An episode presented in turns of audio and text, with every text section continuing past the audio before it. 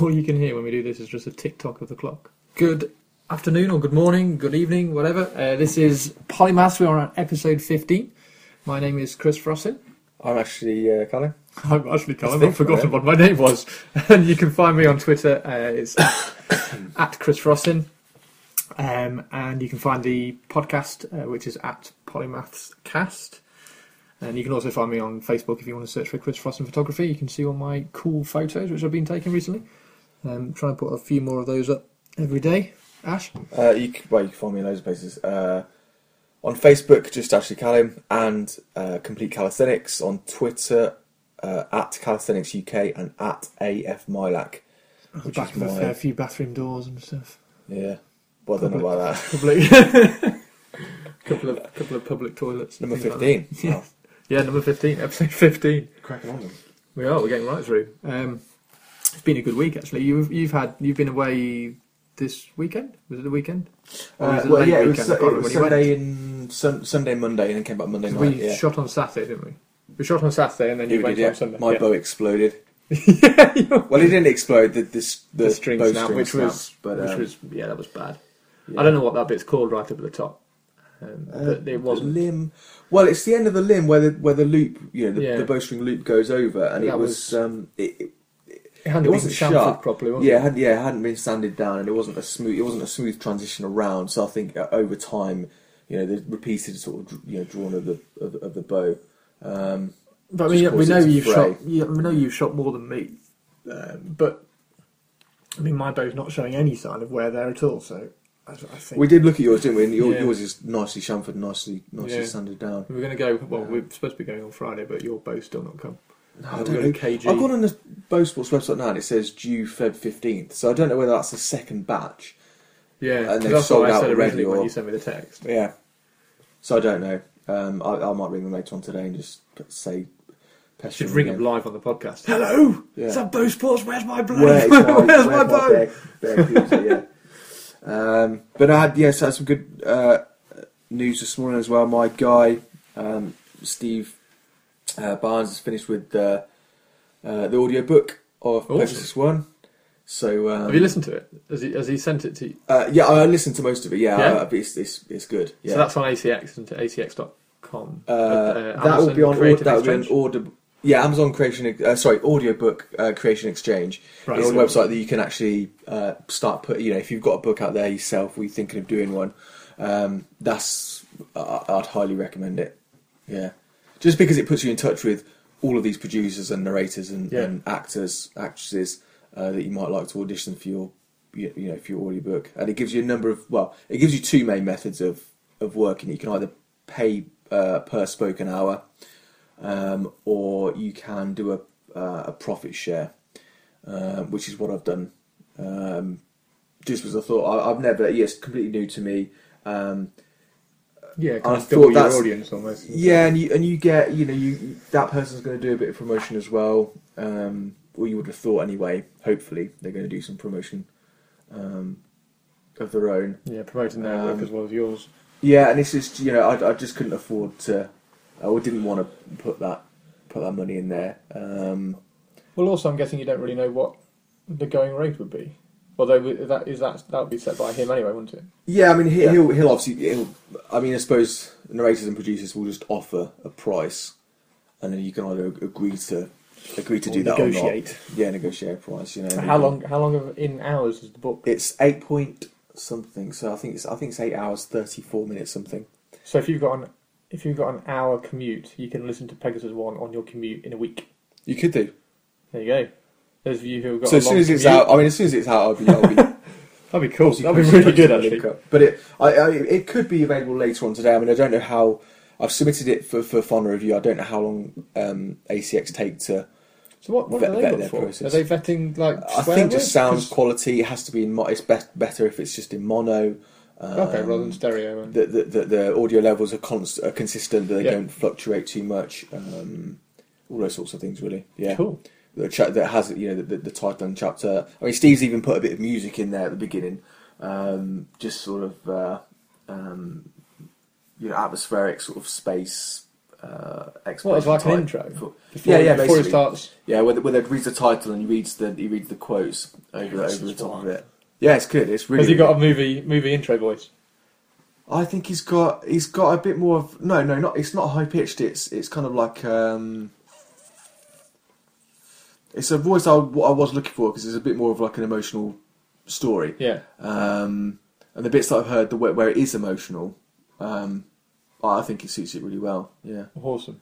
I mean, it, it, it's it's the other types of books I'm writing. Um, I, I, he probably wouldn't be suitable for, but it's not that's not a detriment to him or or a, or a uh, But I mean, that's your crea- that's his- your creative decision as well, isn't it? I mean, Yeah, because like, sometimes like Ancient Landing, I, I'm pretty sure that you're writing Ancient Landing with uh, a very clear idea in your head of how the wants to sound. well, the narrator will be older. Yeah, the narrator. Yeah, it, it's a it's a bit more of a mature. Yes, it's a, it's a more mature story, and it's I think more mature themes, um, deeper themes. You know, like big big questions and things.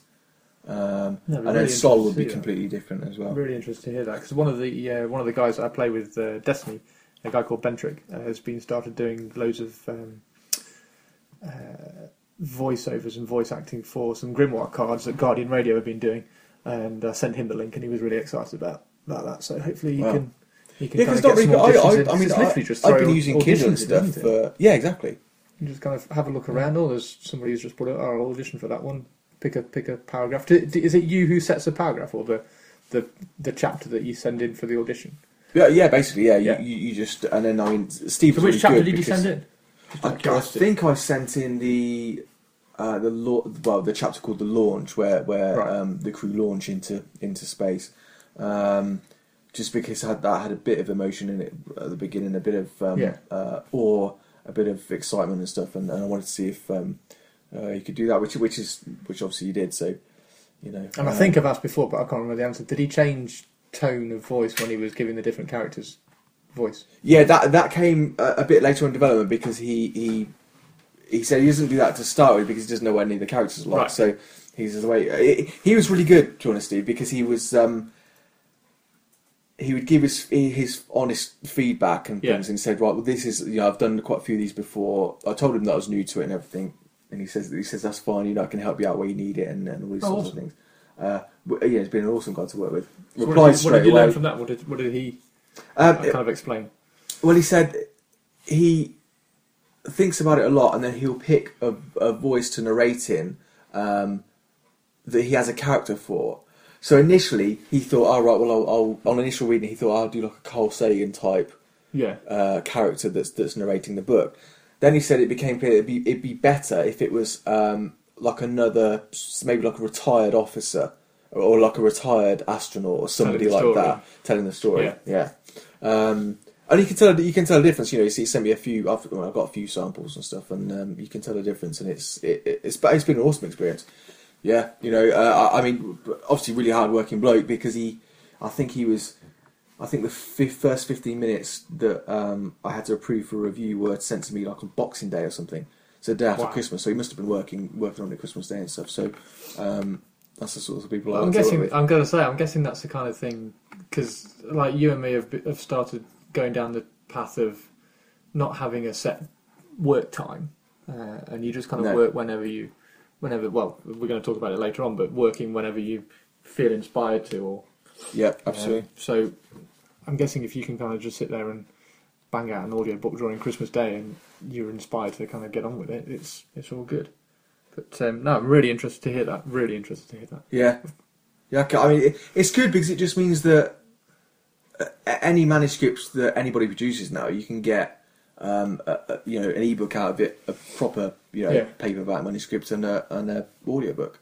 Because the only one I've I've known of in terms of the process, again, because I listened to his podcast, is Kevin Smith when he did his uh, Tough Shit book, and um, he put that up on Audible.com Can we swear on the podcast? Yeah. on this podcast. I don't know, can we? Sure. Girls fucking can. Uh, and yeah, tough beep book that he did, and he narrated it himself. Went uh, sent an email to Audible.com and said, "I'd, I'd like it to go up as a, an audio book. What what process do I go through?" And he said, "Well, if there's a biography or an autobiography or something like that, a lot of them narrate it themselves." He said, "Oh, yeah, okay, I'll do that." So he read read his own book, um, and then that's I think that's another eight hours as well. He said it was he said, he said it made him realise how much drivel he puts in his writing, and after he after he narrated his own book, he kind of cut down and made his writing a bit more simple, um, so it wasn't as as long winded and and wordy as it were. Yeah. Um, I mean, I think there's a, there's a place for that, but it's. Yeah, I think there's I definitely. mean, he's a very wordy bloke anyway. I there's think he's very definitely. Articulate. um, I think it's definitely a place for uh, reading your own stuff aloud. Um, I think. I, I mean, I'll, I'll do that. I'll do that. All, for every single manuscript I produce now, even non-fiction stuff, just because it's. Um, for, for me, I do it big for the flow and things, and, and just to make sure that I don't. Because there's nothing I hate more than uh, hearing repeated words. I think we were Yeah, watching. yeah, a, yeah. We were we were watching Harry Potter the other day, sweetheart. Sorry? We were watching Harry Potter the other day. Which one was it? Number four- I think it might have been number four or five. And they had um, somebody said something something here, and then the next character said Here. uh, something something here, and it just it it it just didn't work. yeah. Yeah. it was just like there's something about that for me anyway. There's something about that scene that was just like, well, that was wrong. They should have. There's other Yeah. words you could have used Yeah, yeah. there. I mean, Um, I've, I've I've done that when I was I, I've I've I've never written a, a novel. Um, I've always written just kind of paragraphs, or I've written a, a couple of books for photography and stuff. But I always kind of scan through, and I hate seeing uh, duplicate words in, in even if it's like within three sentences. You always kind of try and swap it out. Um, Yeah, but then to me, they, they they kind of bang out. I suppose you miss the occasional one, but you'd have thought the actors would have picked up on that. yeah, exactly. Or, or the, director watching it again. Director, producer, set, just somebody who was sitting there watching, saying, "Hang on a minute, that doesn't flow." But maybe they don't. I don't know. think about that. Just Or maybe just they- maybe they- just maybe they- slipped through the net. Yeah, yeah, yeah. Or, or Crush for Time or something like that. I don't know. Um, Cool. Good audio book. yeah, we're excited about that. It would be good, good to good to see that come out, and we'll uh, I'll tweet it up when it's out, and then Yeah, everybody I'll link to who's it, yeah. everybody who's listened to the podcast can download it and listen to it on their commute. Yeah, yeah. I'm not sure what pri- I'm not sure what the price is going to be yet, but I think they they have a lot more control over that than I do. I'm guessing that's Um, would it be priced in between the paperback and the ebook?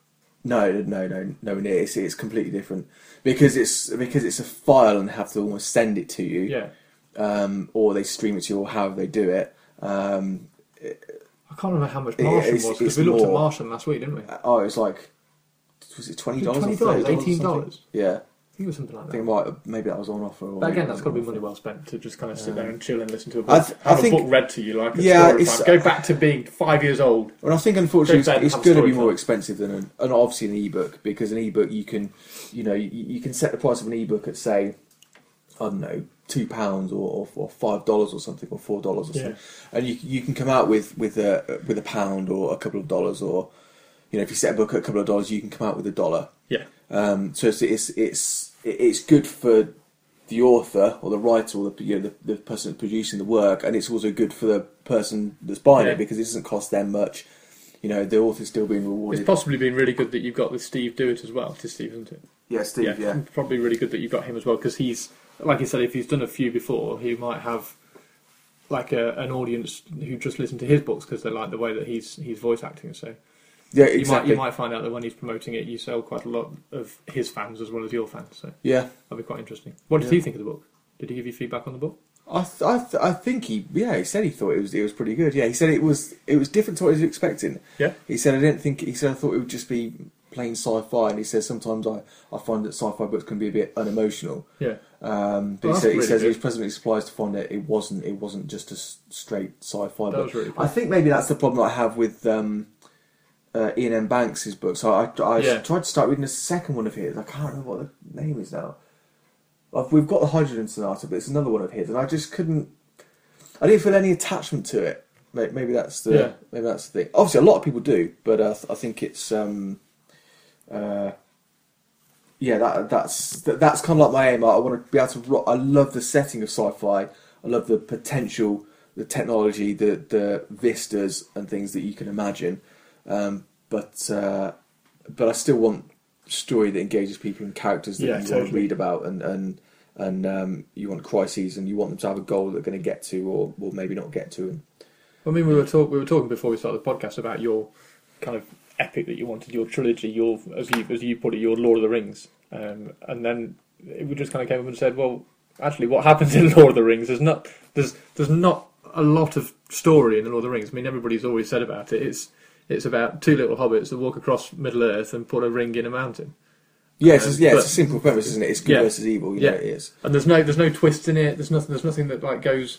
Well, there's plenty of things that goes massively wrong, but there's nothing surprising in there, and it's just it's such a good book because of the character creation and how well it's written and and the descriptive. Um, I think the lore behind it, yeah, the languages. I mean, it's it's he's done a lot of that is not kind a book character written in world a year creation. or something, or even No. five years. It's taken a long time. Uh, but yeah, I think I think it was. I just thought.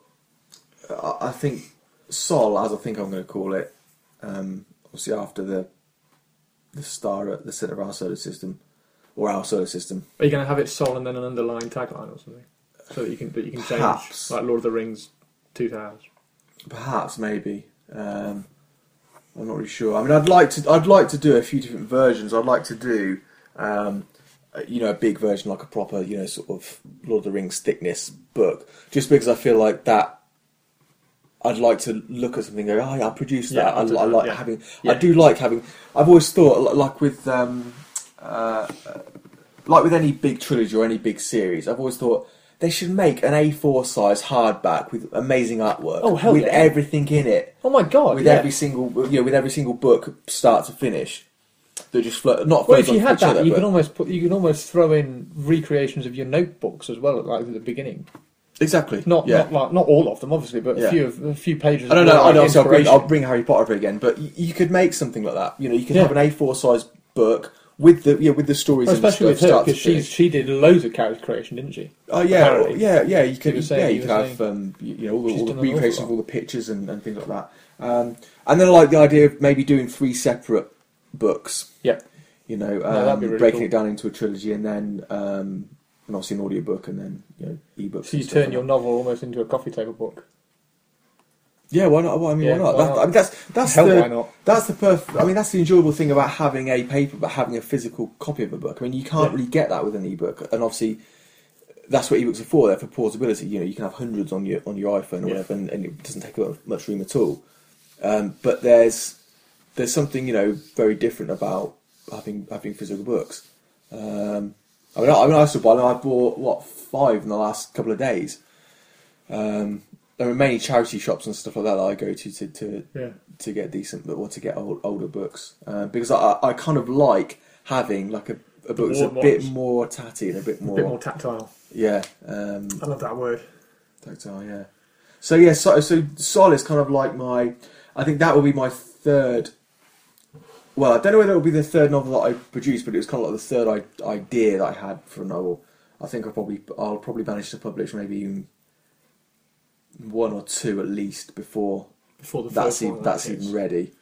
Yeah, um, and I don't know whether just to just to work on that exclusively if once I've got another one or two out, just so I've got a bit of money coming in, then I can Yeah. you know I can just work on that. And I don't have to. I don't think oh I need to release this in six months. You know I can I can wait a bit. Uh, but yeah, the more I thought about it, the more I was like, this is maybe this is going to be kind of like my Lord of the Rings because Mhm. the plot and the setting I've got for it, I can't. I mean, obviously you can think of bigger settings and more more epic settings, but it's it's I don't know. It just seems to me to be the one. It's like the the It's plot the one that, that I've always that wanted to. feels right in your head. Yeah, yeah, that's it. Yeah, it just, yeah, it just feels right. Whenever I, the title feels right, the, the characters feels right, or feel right. The the plot points that I've come up with feel natural, and everything's just a bit more falling into Yeah. place and stuff. It's still going to be a lot of work, and it's still going to require a lot of planning, um, and a lot of editing, and a lot of a lot of things to get it right. But um, yeah, I, I mean, like if you get it, if be- you get it all planned out, I'm sure it'll pretty much write itself as as you've been finding recently. Um, yeah, So, I mean, Ancient's Landing, you've you've found that one's just been spewing out from your fingers, pretty much. From yeah, what- uh, yeah. Within a few weeks, I, had, I mean, I think we're up to sort of 20, 25,000 words now, something like that. yeah. Um, so maybe I may, That's I gotta may be kinda cool. Third of the quarter way through that, but there's still a lot of planning. So I still don't know exactly what's going to happen at the end of that one, really, um, and in the middle and stuff. So I've still got to work work a few things out for that one. Uh, And um, last week, I wanted to mention to you as well, or ask you, last week uh, we were talking about personal projects and whether personal projects related across between photography and writing. uh, and then we had that idea during the our TV series conversation a couple of Fridays ago about um, an idea which we kind of scribbled down really quickly so we didn't lose it because it was a really cool premise, and then you decided that you were going to run along with it and try and make it into a short story to see how it was um, your kind of idea to see how quickly you could get characters created in a world. So you Yeah. were almost going to make it into a short story. Yeah. So that that kind of when you said that, that kind of reminded me of okay, well there, there's a personal project that you can do as a writer, and then you said something else as well. I can't remember what it was actually. It might have been after we were coming back from shooting about internal monologues and how you write. Was that because of Ancient's Landing? Because you wanted you wanted the without giving anything away, the main guy to be almost narrating himself in his head as he was re- as he was speaking. So like an internal monologue, Yeah, because he he would be. Um, fighting with his well, I don't know. well, he he would it. he would almost be f- yeah fighting to slow himself down because Yeah. he's such a fast thinker and he's interacting with humans. Not to give too much away, um, but uh, yeah, he, he he he it's almost like like a hundred meter sprinter yeah. going for a jog with some pensioners or something. You know, he has to work. It Yeah. almost has to work to, to, to run that slowly, um, or to run that slow, I should say. Um, Because then I lent you uh, Batman Year One, which is one of the greatest just not ready yet. one of the greatest Batman I'll comics get that ever done written. that. still not read it, but um, I know it's snowing like an absolute Just started mental. snowing That's outside. crazy. I love it when snow goes upwards. That means it's just too windy. Crazy. But yeah, Batman Year One is um, it's one of the best. It was written by um, Frank Miller, and pretty much the whole comic is. And all the Americans will laugh when I say comic. When any American, when any Englishman says comic, it just sounds funny. Um, and Yeah, Comic. right. Comic. comic, and Comic. it's comic. Yeah, really go to a comic book store. There you go. You don't want to laugh at my American accent. Is it So- graphic novel now? graphic novels are yeah kind of they're, they're the longer versions but um, yeah the, the the graphic novel of year one has got it's basically the first year of batman's life and it's it's got a lot of internal monologue as it's written in the story um, and I, I, it's it's widely regarded as one of the best ones but it's it's cleverly written because of the inclusion of that internal monologue so i was i was wondering whether because you said you were going to do that mini story whether you could do more mini books like that I think to could. try and. It's just so much of my bit of- time is I taken. mean, obviously, I know that it's still time to create, but I think I, I'd rather. I, mean, I like doing stuff like that, but it, it, I think for me it takes a while for um, these novels to come together, and I'm Yeah. a bit of an impatient person. yeah. I say a bit, a very impatient person. so, I, how, I like. how many words would a short story be? I couldn't tell you to be honest. I don't know whether it's. I don't know what really counts as a. I mean, Pegasus is eighty thousand. I don't know what counts as a. I don't know. In your Shorter opinion, story. what do you reckon?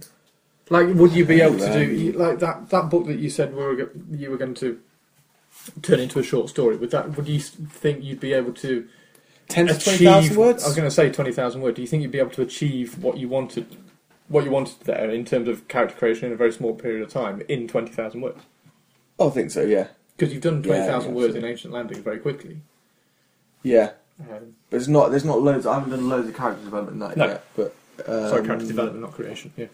Uh, yeah, yeah, ten to I'm just. I'm just- say. I'm just wondering, like in Probably loads of six, in out there six months' disagree. time, when you're like a little bit more fluent in your typing and your thinking and like getting words out on on well, I was going to say on paper, but on the screen, Mm. whether whether a 20,000 20,000 page, uh, 20,000 20,000 page, 20,000 word personal project might be something that you could, Oh, I, could, I mean, I could, def- yourself, I could definitely fit it in. for a year, maybe.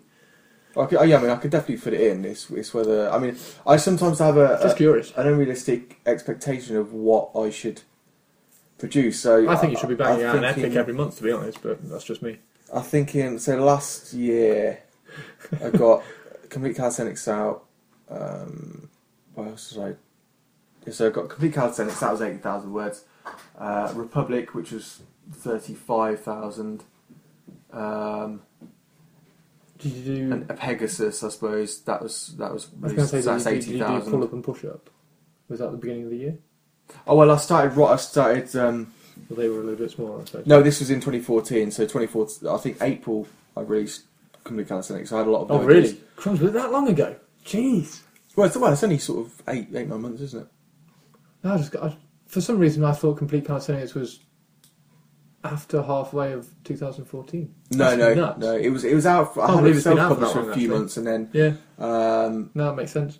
yeah, it was being produced. It was being yeah, the, the publisher was producing the, the Wow. and doing the editing. Wow, it's actually really going down, isn't it? So Boston at the moment has got like three, four foot of snow. My auntie's car uh, had they had the snowplow drive down the street, and my auntie's car was parked on the side of the road. And as the snowplow went by, it just threw snow all over the car. So her car now is completely buried in snow. she sent a photo. Cheers, She cheers sent, for she sent a photo up there to me this morning.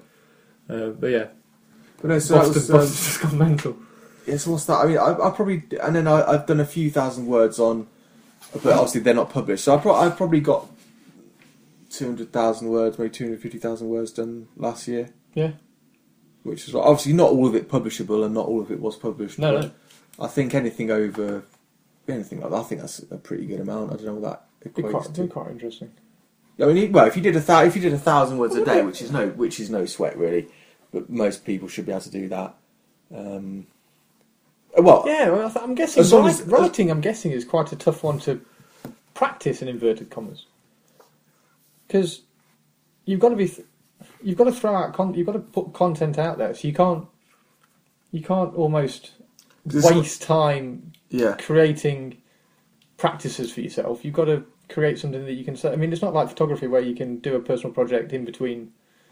I think I think the difference is for me a personal project would be something like that um, uh, faith versus reason book or Yeah. know, some of that um, Or your the poem. reason yeah or the poem yeah um, I should probably tell people what yeah I had an idea I had an idea for a, a poet I say poem it it would more be more like a very very long poem um, and it was I had If anybody, if anybody watches a Big Bang Theory, it's basically the intro to that. Well, I had- very, very no no I, I got the idea from uh, um, reading the Iliad yeah. And, Sorry, I'm um, completely uh, dishing uh, on your idea. uh, reading uh, a short history of nearly everything by Yeah. is it Bill Bryson? Yeah. Uh, yeah, Is I've got that. the you lent me that. I've got that at the moment. I need to read.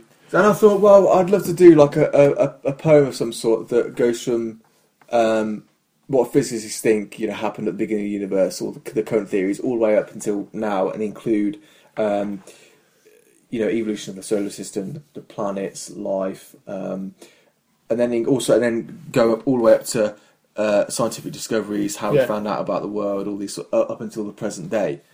Um, I think I got up to about ten thousand words or so of that. So I mean, a lot of these, yeah. So, so like I was going to say, the difference between me doing a personal project and maybe you is that all of my personal projects eventually I'd look to publish or release, Yeah. regardless of it, whether they sold. I mean, all the personal projects would be released. I'd, I'd, I'd put because that's the kind of idea of them. If Oh, you yeah, do, yeah. if you do if you do a personal project every week in photography, then at the end of the year you have fifty personal projects, which pretty much redo your portfolio.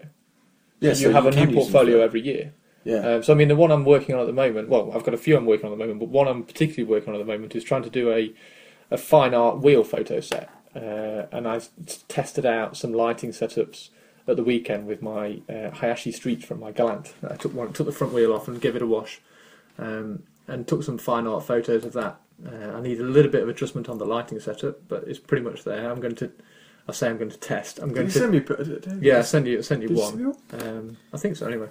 But um, yeah, I'm gonna I'm gonna test in inverted commas again the lighting setup this Saturday because I'm going to shoot a Lancia S- S4 Stradale with a guy called Dan Bellis, who uh, is an awesome guy. He writes an awful lot of uh, automotive articles, so it's kind of cool to uh, to kind of work with him. Mm. And um, we've got so I'm going to try and test out um, within kind of a little bit of a safety margin because it is a pay for shoot. Um, and test out some lighting setups on that uh, that I learned this weekend. Maybe I didn't send it to you then.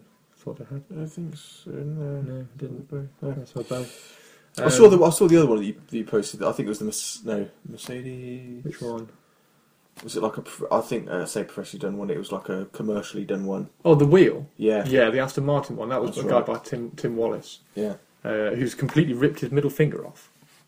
At the moment, he's Wow. having his re- he's having his middle finger reconstructed. Wow. Um, he's putting photos up on Facebook. I'll show you later on. But um, yeah, if you want to have a look at a really, really horrific finger, it is it's just above the first knuckle, and there's nothing there. You can see the bone. That's How all you can see. that? You can see that. I don't know. He's not actually said, but you can see the bone, and then there's a bit of skin on this side, a bit of skin on that side, and everything inside is just red, and then you can see the white bone. It's really weird. So yeah, he's having reconstruction on that at the moment. Um, but yeah, the, the, that's the personal project I'm working on. I'm trying to do those wheels, and that's going to be uh, kind of put up uh, online uh, to try and get. I mean, ultimately, it'd be kind of cool to get um, some commissions on aftermarket wheel shoots or something, or maybe even Retro Cars magazine would want to shoot a. There's a wheel place not far from me, you know. There is Speedies, Yeah. yeah.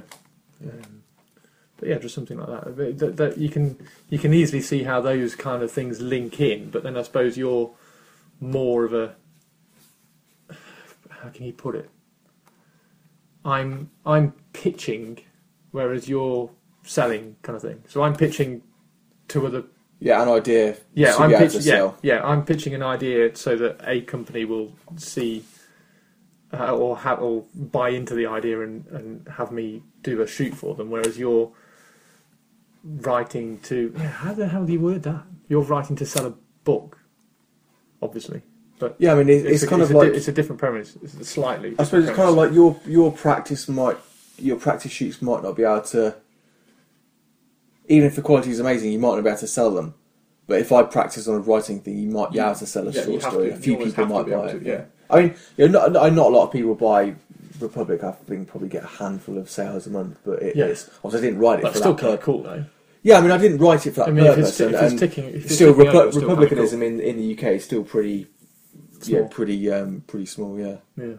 Uh, it's pro- I mean, it's obviously it's probably a lot more popular in America because it is it is a re- republic, you know. So um, uh. No, I think I think you're. I'm looking forward to your first epic. To be honest, I'm looking forward to it.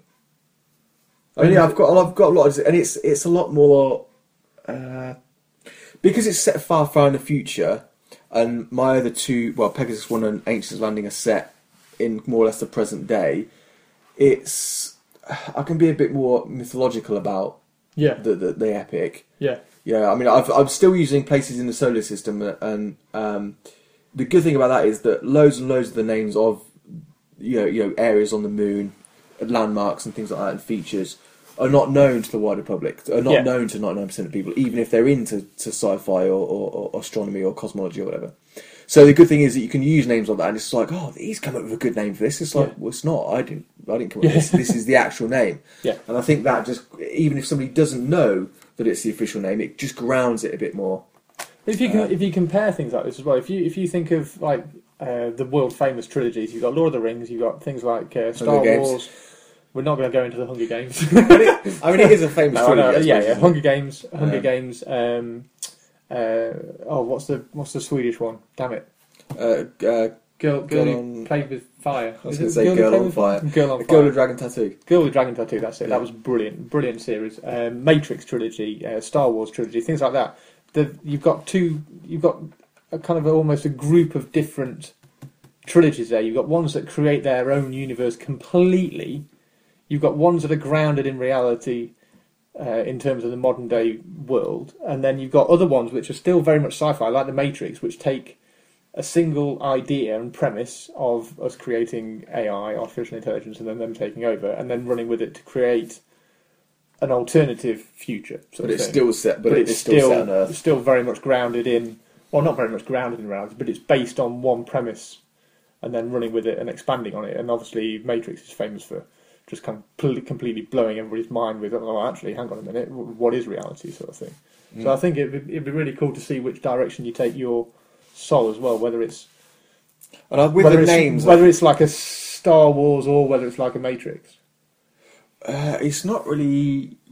So wi- wi- It's not really like either. I, I like the the more sort of um, you know dystopian type future. You know, and I, Yeah. I think I'm going to have a quite a long prologue um, that just sort of sets up the story. well, it's not going to be like Bilbo's birthday party, is it? no, no, in no, Lord of the Rings no, no, that goes on for half the book. No, no, no, no, no, nothing like that. I mean, that's why I say I say long. I, mean, I mean long enough. yeah, yeah. um, because you know there, there's X number of thousand years that have passed from now until then. Um, How many times I've read Lord of the Rings and skipped Bilbo's birthday party ridiculous. yeah, I mean, I, I- I mean, I'll, I'll, I won't make it. I don't want to. This is the thing I don't want to do. I don't want to make it an epic just for the sake of making it an epic. No, no, I know what you mean. You don't want- want to I have a really simple story that you're just eking out over pages Yeah, for the sake yeah, of making a big yeah. book. That's why I, I need. I need Totally. different factions. I need, uh, uh, you know, all the characters. You know, the main characters to have a specific goal of theirs, and they're Yes. trying to get there. Yeah. Um, and al- almost, you know, every single one of those goals is as important to the reader and and the flow of the book as as the main characters. There still has to be a main character because it still has to. Um, you know, I st- I, I, in my mind, I still need even an epic needs to be able to have a, a 20, 25 word log line. Yeah, I think that because if you can't, I've read somewhere, I think it might be that screenwriter book. If you can't break it down to a, a log line like that, it's just a bit vague, yeah, and it's it sounds really uh, it sounds really cheap to say, oh well, what are they going to put on the movie poster or what are they going to put on you know, the TV guide? yeah. But you've got to imagine. but you but you need to be able to if you can't I- I- explain like that, you know, well, you know, you've got a bit of a Maybe, maybe you're too convoluted. yeah, or maybe there isn't a main point to the story and it will just meander Yeah. to, to nowhere.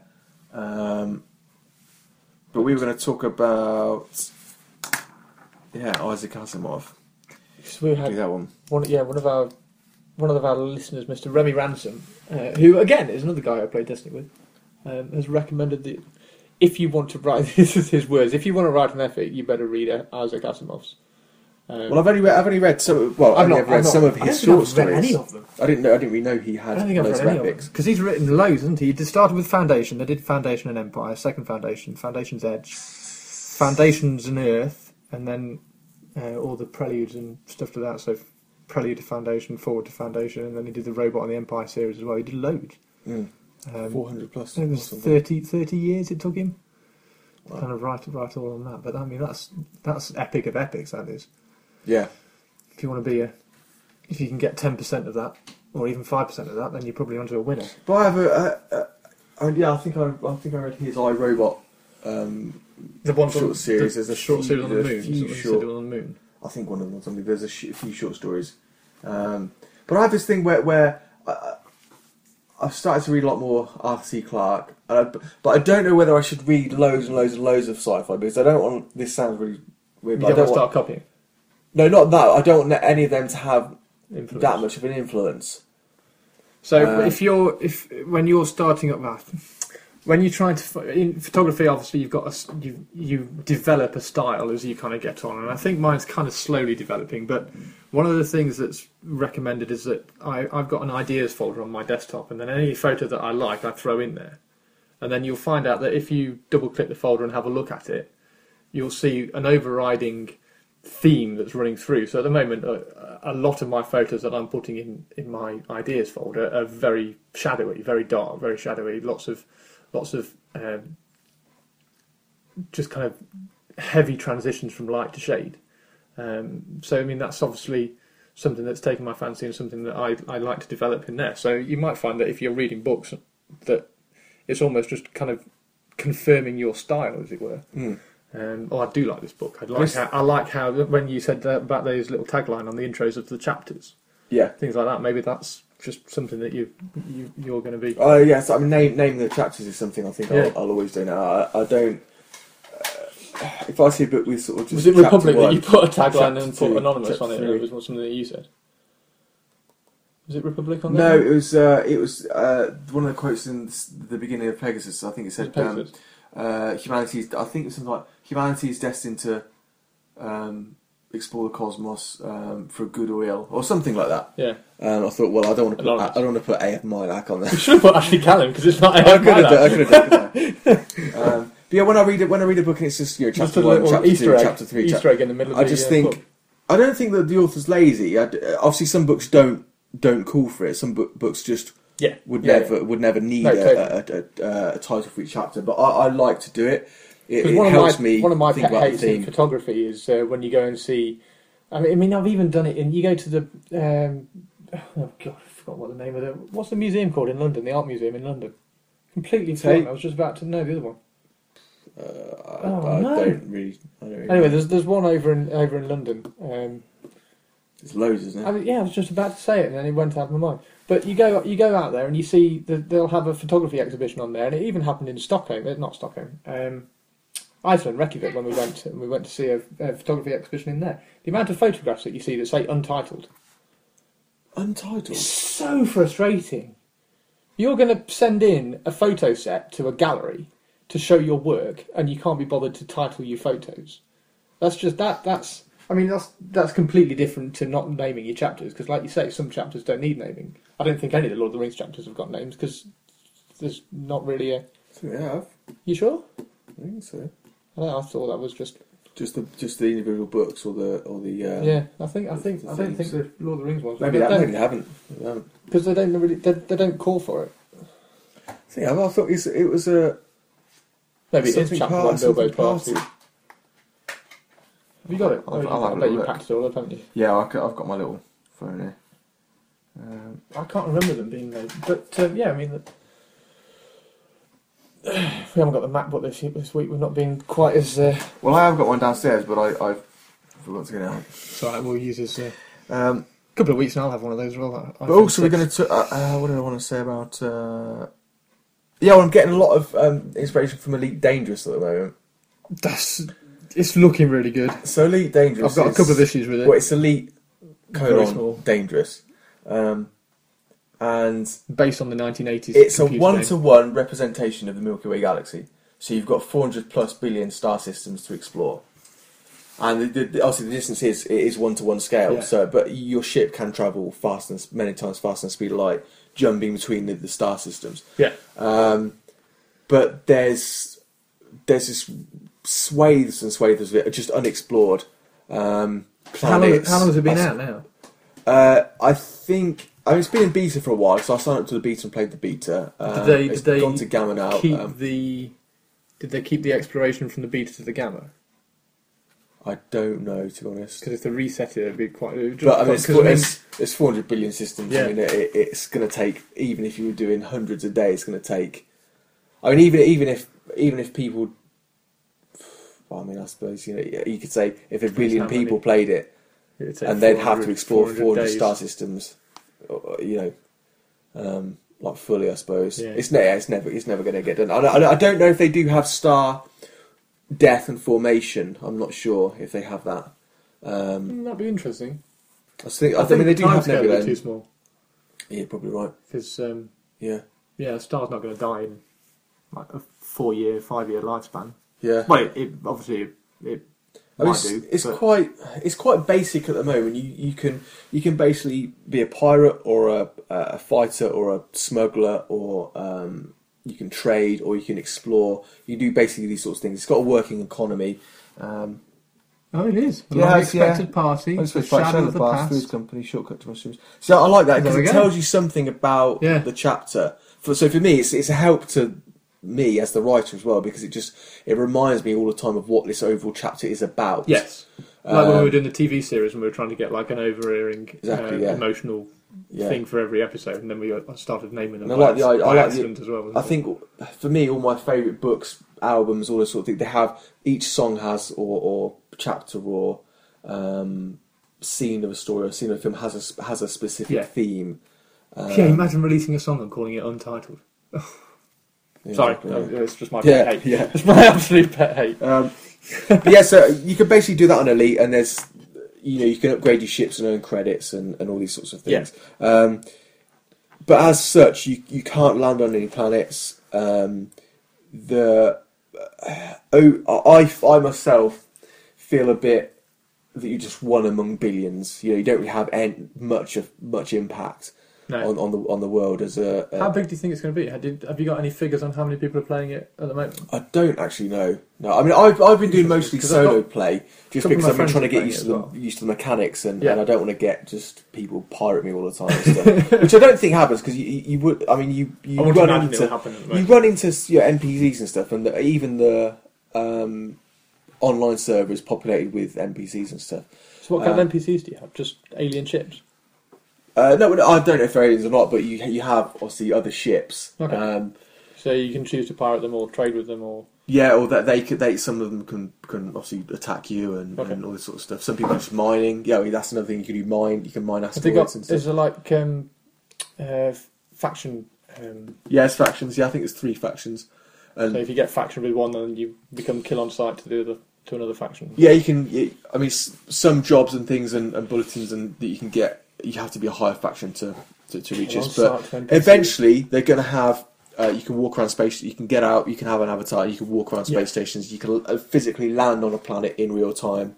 Uh, explore that on foot in kind of like a first-person mode, so you'd be able to have weapons. Yeah. Um, so I, I think that's the stage I'm really looking forward to because that will be true exploration then. Because at, Yeah. the, at the moment it's a bit more like you kind of like it's almost like you confined to this seat, you know, in, in your little ship or whatever. I mean, Yeah. some of the ships are huge, and some of the ships do have more than one seat. oh, do this. So, you can kind of move around the. Sh- or you can have other people crewed in there. Okay. But a- as it, as it stands now, I don't think you don't really create an avatar. You don't create a create a character. You, don't, you that haven't got a mini play. Ashley running around. No, no. It- yet, it's, it's just a you know you're just like a, a uh, you're just in the cockpit and that's. I mean, you can look down, you can see your hands and stuff, which is cool. It's very cool. It does look really cool. I mean, I've, I've, I've had a look at a fair few videos, and we looked at the Oculus Rift uh, when it was in beta, was it? I think it's was a while in- ago. The one you can buy now is the DK2. No, so when when Elite was being played on it, uh, like months ago. I think it was when Elite it might was in DK1. beta, and then Yeah, and then the Oculus Rift was because that, that I think they were quite low resolution. yeah. Uh, I mean, that looked really cool. Yeah. I was staggered when, when you told me how much it's going to uh, RRP for. I think I think it was was it It's two- 120 to. Um, I mean, two hundred pounds is. Well, it'd probably be two hundred pounds here. It'll probably be two hundred dollars in America, which is I, I think it probably would be. absolute Well, it peanuts. says here, yeah, Oculus Rift consumer model, which does not have a release date 200, yet. 200 to four hundred dollars, Yeah, which is 100, nothing is set in stone. 160 to three hundred pounds. Yeah, It's not a lot at all, right? Well, in my opinion. But then I suppose if you look at, like we were saying earlier, if you look at the technology, if you look at the technology behind it, it's what did you say was the hardest thing? I think The- they said the, the hardest immersion. thing was yeah, not for people not having. They called it presence, so fooling your tricking your brain Yeah. to thinking you're actually there. So I'm guessing that's Um, going to be like the feedback, instant feedback to what your movement is. But Yeah, they need- We've got I think they're trying to get sub millimeter head tracking yeah, because they said any any delay, your mind knows. yeah, Um, and if and if you, you move a tiny bit and nothing happens on screen, you mind knows. All these other sort of things. I mean, they have their proper you know scientists there. I mean, that are how long's trying like the PlayStation? Is it the PlayStation Eye? What's the what's the or is Yeah, it Kinect? PlayStation Eye. Well, Kinect is the Xbox Xbox one. Kinect, Xbox Kinect, and PlayStation Eye. I mean, they've been out for a, a fair few, fair few years, and obviously the Wii version as well. Yeah, Um, so we've obviously had plenty of time to try to uh, develop and perfect it, as it were. So Mm. I suppose they're just taking it one step further. I was also staggered when you told me that it was the uh, S- Samsung S3 that was the uh, eyepiece or the S4. yeah. Well, yeah, the displays. Yeah, it's, it's really, it's really, kinda cool. it's really strange. I think that the the model they've got at the moment, they've got a. It's this one you can't buy. I think it's called Crescent Bay, Yeah. which is the latest model, and apparently that's meant to be quite close to the um, consumer model. They're uh, Galaxy S4 displays. Cool. So I think they're something like 1080. No, it's more. Than, is it 1080p per eye? I Maybe it's thought the more. S4s were more than that, but It, well, it could be. Yeah, maybe it's more than the, that. Yeah, the iPhone sure. 6 Plus is more than that, isn't it? What's the 6 Plus? I think the six plus Is is that just HD? a full 1080 1080p display. I think it is. Yeah, 1080p. I thought it was more than that for some reason. Maybe it is. I'm not sure. Well, it's. I mean, it's, it's Retina, so maybe it is more. Um, but I mean, I, for me, that's. I haven't. I haven't tried an Oculus Rift yet, but every every and any video you watch can't be a representation of it Yeah. because I mean, you keep you, you, you were sending me videos of, a few times, and you look at it and you go, okay, yeah, it looks cool, but it's still You just can't- a yeah. two D representation. I can Yeah. imagine what it might possibly feel like, but yeah, until you it's put one of those on, things where you can't. until you put one on, in there. Um, I can imagine it working really well though. But for me, it's. I mean, I, I don't really do any piracy on there, or I I do a little bit of trading and stuff, and I've had a bit of practice of that. But I've just started to explore, and it, it's it's awesome. I mean, It's one of my absolutely one of my things about it, one of my um, issue, not really an issue with it, but when you were flying down, I mean, when you were flying through it and you kind of turn and you saw the galactic plane in front of you, that was awesome. That was just like, wow, okay. But then when you turned away from it and all you saw was blackness, black dots in the background. with some dots that were flying past you, kind of thing, I was like, well, actually, this is probably going to be eighty percent of the game, just flying into blackness. yeah. Um, and then the exploration. Well, I mean, Exploration. I don't, I It don't know. wouldn't Possibly. be. Maybe It- maybe fifty percent. I don't know. I mean, you can jump between star systems pretty quickly. Then you can cruise around in each particular solar Yeah. system a few uh, a few times the speed of light. So you can get from you know the the, the star Miles to some to- of the planets and yeah. stuff. Yeah, fairly Miles quickly. Jupiter kind of you know, are you talking like a few seconds belt. or maybe a minute at the most? God, how cool would that be? So that you could do well. We could do the TV series through.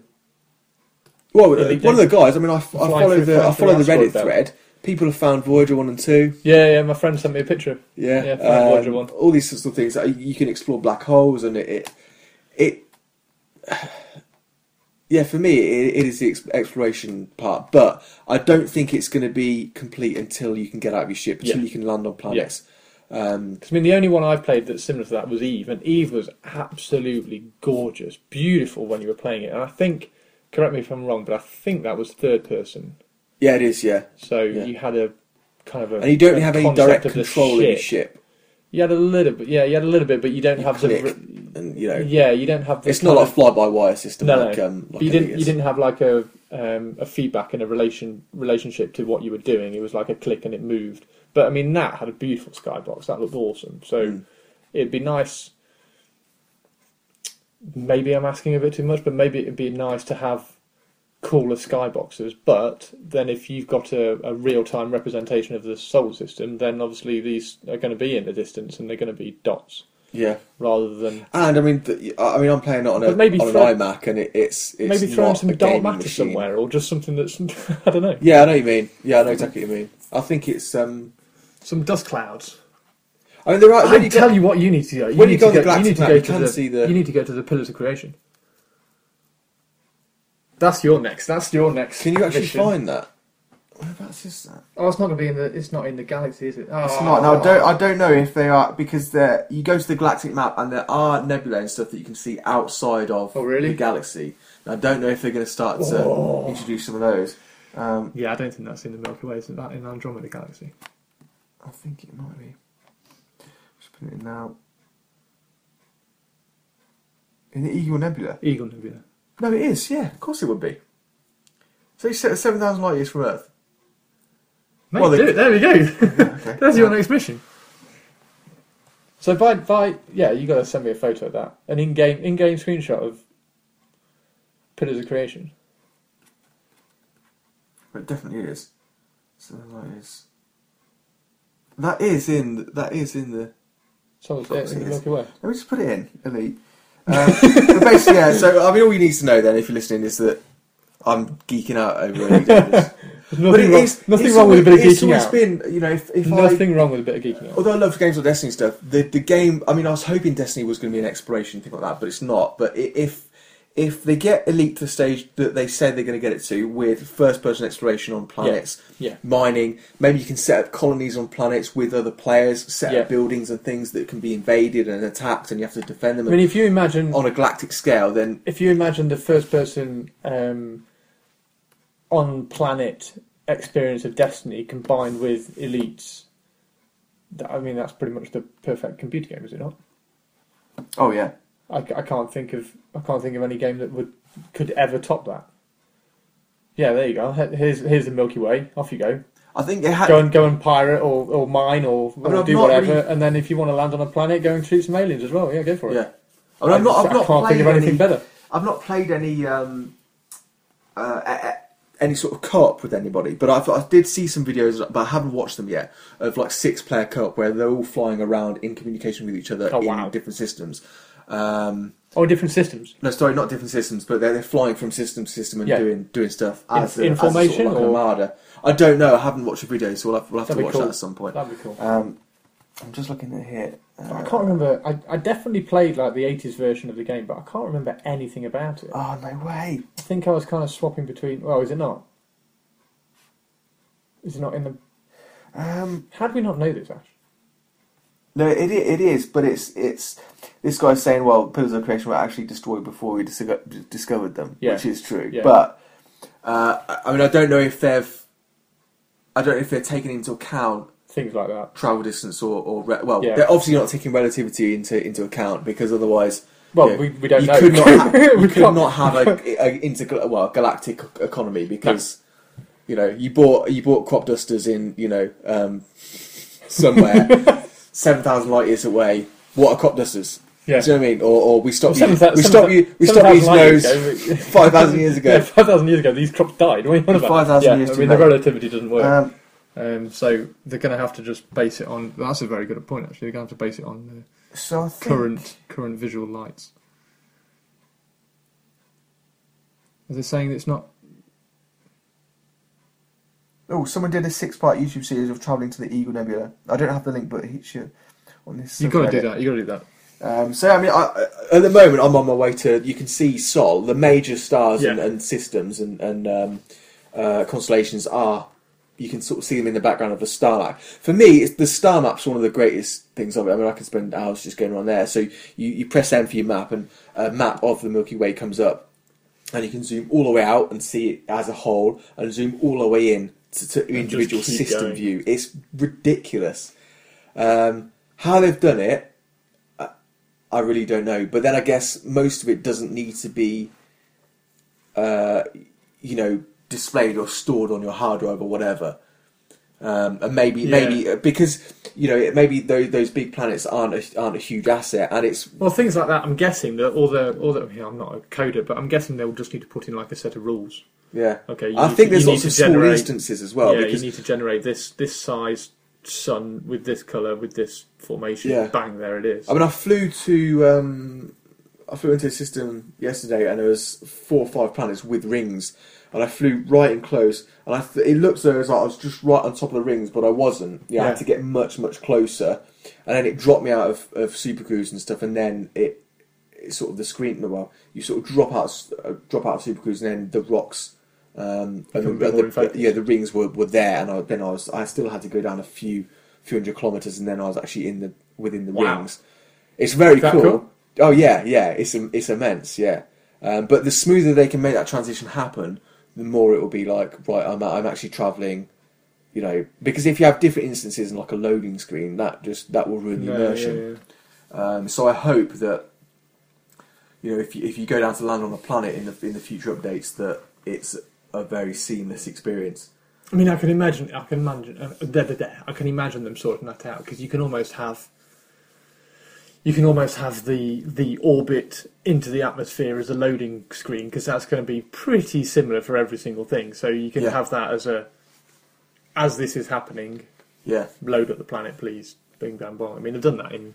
Uh, every, everybody, everybody who plays Destiny talks about how they've done it. I think it's Halo. They've done it in Halo and have like spaceship battles or whatever. Absolutely. Um, but I've never played any of those. I've never played any other Bungie games, so because I wasn't really. I dropped out of gaming by the time Bungie had started throwing out their games. But Yeah, um, no, apparently there were plenty of games that have done clever loading screens. Hmm. I'm sure there was an old basketball game. I mean, FIFA do it. You've got a loading screen for FIFA, and what have you got? You've got a penalty shootout that you can have a mess around with. Basketball games, when you load, waiting for a game to load, you've got a basketball Yeah, it's, it's uh, quite six pointer to uh, three pointer to shoot at. quite clever. Anyway, this is this by the by. Uh, we were Yeah, talking about, uh, the Oculus Rift. Really cool. We're going to talk about uh, Audi uh, photo op for you. Audi tuner. I had uh, a friend of mine. It's, it's starting to. It's starting to kind of transpire that a lot of the friends that I know who are writing for kind of automotive stuff, there's seems to be like a very small circle of of people, and everybody knows everybody else. So I had a uh, a message today from a friend of mine who said that one of his um, magazine editors has approached him and asked to ask me whether he could whether he could buy uh, my shoot for um, a Audi that we photographed at Retro Rides Gathering a couple of years ago. Um, was it two years ago? Well, it was a year and a half ago. It was 2013, and it was an, a thousand and five brake horsepower short wheelbase Audi Quattro that this guy called Jeffrey Soul had built um, as like a Group B rally car inspiration thing. It was absolutely ridiculous, incredible. He was an aircraft engineer. What did that do not 60 in then? I don't know. I had a drive in it. I say I had a drive in it. I had a passenger ride in it, uh, and first gear. I'm pretty sure he hit sixty in first gear, um, and first gear was a complete waste of time. It was like what what? It was just he he changed from first so quickly. It was nuts. What sort of gearbox has he got in? Obviously Uh, not it manual. was oh yeah, it had a manual gearbox, but he had it was a custom made gearbox that I'm pretty sure it was a custom made gearbox that he put in there um, because the top end he had um, the quick gear shift, uh, the quick gearbox in there because it was a short track. Um, Yeah. So he's got a couple of gearboxes that he can swap in and out. If he's got a longer track like Spa or something, he'll put put in the longer gearbox. But he had a quick gearbox. Um, yeah, it's an Audi Audi Quattro.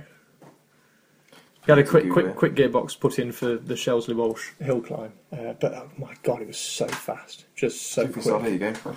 Wonder whether my photos turn up. Uh, I can't see them yet.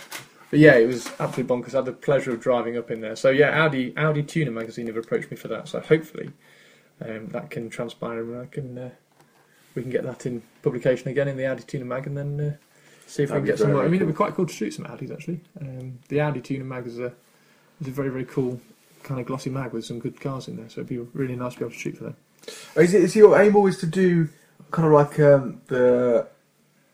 I, mean, I take you want to, wouldn't want to do much mainstream, like you know, just photographing just the new Ford Focus or something, or, or you know. But you, or you always going to do something a little bit different. That's something yeah, I gonna be- think I think the the classic and the retro stuff is obviously where pretty much where I'm uh, where my heart is and where the stuff that I enjoy doing, as you know, because that's where my that's kind of where the cars. shoot. Yeah, it's, it's just where Mm. my, my where my car history and my interest has kind of come from. But I mean, the opportunity to shoot an Aston Martin or a Lamborghini or something like that would be that would be really cool. Um, so I'm not going to write off anything like that, but I don't know. It's I think it's going to be a little bit more difficult to get into a um, into a market for those. Maybe garages. I mean, I want to do some massive prints. Uh, the you know those three Opels that I shot recently. Um, Mhm. That was for Total Vauxhall magazine. So the three Opels. I've got three friends of mine down in Brighton who have got three Opels. There's no, there's two Opel. I've got to get this right, otherwise otherwise they'll shout at me. Two Opel Monzas and an Opel Rekord. And um, trying to see if any you're. other photos aren't there. So we're looking at the Audi Quattro photos. No, puts Chris Frosson in there. I'll definitely come on to. yeah. Um, so yeah, they've- so they've got uh, two Opel Monzas and an, and an Opel Rekord, and we've photographed those. And um, oh my god, how did they not come up? How bizarre! Is it 1005? I mean, I put 1005 in. It is thousand and five. Just put Audi Quattro. I don't know. Anyway, it's not showing up. Um, so There you go. one straight. Yeah, there we go. That's a bad boy. Nice. Wow. Yeah, there's a turbo. Yeah, So if you search, if you if you pop on pop on, what did you search for? Audi Quattro Chris Frosson. So if you search for Audi Quattro Chris Frosson, the second photo is the size of the turbo that's in there. That's the Mm. front cover. The first photo is the front cover of the Retro Cars magazine. Um, but yeah, it was a cool shoot. But um, yeah, my, my friends down in Brighton, I want to do some massive prints because they've got a big uh, a big workshop um, just outside Brighton at a place called Uckfield. Mm. They've got this massive, massive barn that they uh, that they work in, and um, I want to do some like proper massive, like eight foot, maybe ten foot prints of their cars, uh, and get them up in there just to kind of see what my works looks like on a massive scale. Because Yeah. basically, I don't think people print print photos enough. So if you can get things printed Print them out, big enough. yeah, if you print them big enough as well, I think I think there's a So what sort of resolution would you need to photograph that in in order to for that to be? I mean, or how sharp does an image have to be to, like, say, if you're doing like an eight or ten foot print? I mean, what's the to? the trick is with stuff like that is that if you're looking at, I mean, it gets to as long as you can take a photograph. Basically, if you can take a photograph that looks good at A2, so A2 is twice the size of A3, so it's about. Well, I don't, don't know what you say it's about. It's exactly. Uh, it's exactly 420 uh, millimeters across uh, by 297. Is it? No, That sounds right. Two, two, that's a, that's a that's a three. that's A3, isn't it? So. Yeah, but that's a three uh, like length, which yeah. which would be right, wouldn't it? Yeah. So. Yeah. No, that's a th- a Oh, That's two right, ninety that's two ninety seven is just a four. so it's, that's four, 30 it's four, centimetres. 420, 420 high by 600 long. So if, if you can get a photo that looks looks sharp in that kind of size, because that size is going to be viewed. If you put an A2 photo up, how how far away you're going to be when you're viewing it? Well, you're going to be what four foot away because you're not going to be up close. Hmm. So if you then take that photo, I mean, if if you're if you've got a good grasp of your uh, of your camera and your understanding of the settings and everything, you can take a sharp photo that, that'll look good on that size. If you then blow it up to 20 foot, you're not going to be looking at a 20 foot photo six inches away. It's going to be viewed from 20 foot away, so it's still going to look pin sharp. Yeah, so as long as the yeah, so as long as as long as the person's viewing it from the set, well, same Yeah. relative distance as they can be I mean, if you get A2 if you get up to a if you get up to an image that's twenty foot wide, if you get up within a foot or two foot of it, you're going to be able to notice all the pixels purely because of the size that it's been blown up to, uh, because the difference in the in the pixels is going to be much bigger. But obviously, if you're viewing it from the correct distance, it's going to look. I just think I just think some of my. I mean, the, the those photos of the Nissan Skylines. I'd love to see what they look like on, on on a ten foot print. that is another another sort another well another source of income, isn't isn't it? Really. Yeah. like a lot like I was saying about the you know, the audiobooks, another another Yeah, source of there's income another for a single man. You know, for a, sing, for a single photo, you can get the, the prints and But I mean, I've sold those sorts things, sold uh, four of those collage prints so far. Um, Wow. I sent out another couple of emails today, uh, so waiting to hear back from those. Um, but they've gone down really, really well so far. Um, That's awesome. I need to. One thing I do need to figure out. I've been outsourcing those prints at the moment, um, but the company I've been working with are messing me around a little bit. So I want to try and figure out and sort out framing those myself. Um, I mean, myself and my dad, we can frame we can frame okay. The difficult part is doing the mounting. So the mount the mount is a bit in, in between the glass and the photo, uh, and you'll see it's it's cardboard or mount board as it is, and it's beveled and it's cut out so that you can see the photo in the on the inside, and then the mount is on the outside. And because of the way that I'm doing it, you've got seven photos in the frame, so you need all the mounts cut out seven different holes within the mounts, and it's quite tough to do that. So I might, well, I will definitely have to still outsource the mounts, um, and there's a few places that I know that can do that. Um, I suppose if you do you know if you're doing a few a month, then everything stuff, else, yeah. you know they might go right. Well, you know, Chris, you come into us every every week or Well, that was what I was hoping because you I went in and I went in and I said that. Look, I'm a photographer. I'm going to be selling a lot of these. I mean, she's. Uh, I mean, I don't want to. I don't want to kind of go on and go on about it, but she, it's it's just excuses. Oh, we, Mm. I'm really busy. Well, everybody's really busy. Yeah, but it takes a long time to do this. But it takes a long time to do the photos as well. It's like, look, work with me here a little bit. I'm, I'm, I'm going to be So coming what, and giving they- you. Are they just taking their time with it? Yeah, they're just messing me around a bit. Um, Which is rubbish. I mean, they were supposed to be. Uh, I said three weeks. uh, I said I wanted um, three weeks from the time I first went in. Well, the time I first went in, she couldn't take delivery of the photos because her computer was broken, so she couldn't plug in the hard drive to get them off that I took in. Um, so I said, "Well, I'll Dropbox them to you." Um, so I Dropboxed them over. Phoned her up the next day because I, I usually, whenever I send a Dropbox to you or to any of the magazines, you get a little email saying so and so's joined your shared folder. Um, I hadn't had one of those, so I phoned her up and said, "Oh, sorry, my internet's broken." So okay, well, when's this going to be mended? I'll be up tomorrow. So if I phoned her back tomorrow, no, it's still down. So, oh, so like a week later, I went back in with another hard drive because a computer had been mended, and then finally gave her the photos. So she then started working from them from uh, from then. Took her another week to print them. I'm like, come on, you got to you got to work with me here a little bit. Spend So then- bloody- then the three- time on Facebook. the three the three weeks then started from when she had them printed. So from the from the day I went in, it's now going to be five weeks, and I can't. If somebody's paying the amount that they're paying me for them, I can't say, "Oh, yeah, it's going to be with you in five." Are there any other places that, that, that Yeah, there's a couple up in Belper, uh, which is about half an hour away from where we are. Um, so I might pop up there. Um, Are there any places like not immediate? not local that, that are, like, are, like quality and they get stuff done don't know. I don't know. Because is, it, is it? I mean, do you have to be? Does it have to be somewhere local so you can? I suppose because Um, if you're doing it over Dropbox or email or something like that, then yeah, not particularly, but then you've got to be able to go and pick it up I see. Yeah. kind of conveniently. I mean, there's there's um, there's a guy at um, David Lloyd. I don't know whether you know him actually. Uh, Tony Tony Tony, Tony Cantrill, who works over at Staunton Harold and says there's a framing company over there. So we're going to go out for lunch with him next week um, and pop in and see what that framing company's like. But I mean, I, ultimately, I'm going to need to do it myself anyway. So I'm just going to have to get get good kind of thing. Um, And Lindsay was was very good last night because she said, "Yeah, but you're so good with your hands and such a perfectionist, you'll get it right within the second time," kind of thing. I was like, "Well, yeah, possibly, but you kind of don't want to mess it up on the first time." Um, Yeah. but um, I suppose people have been doing that for a while.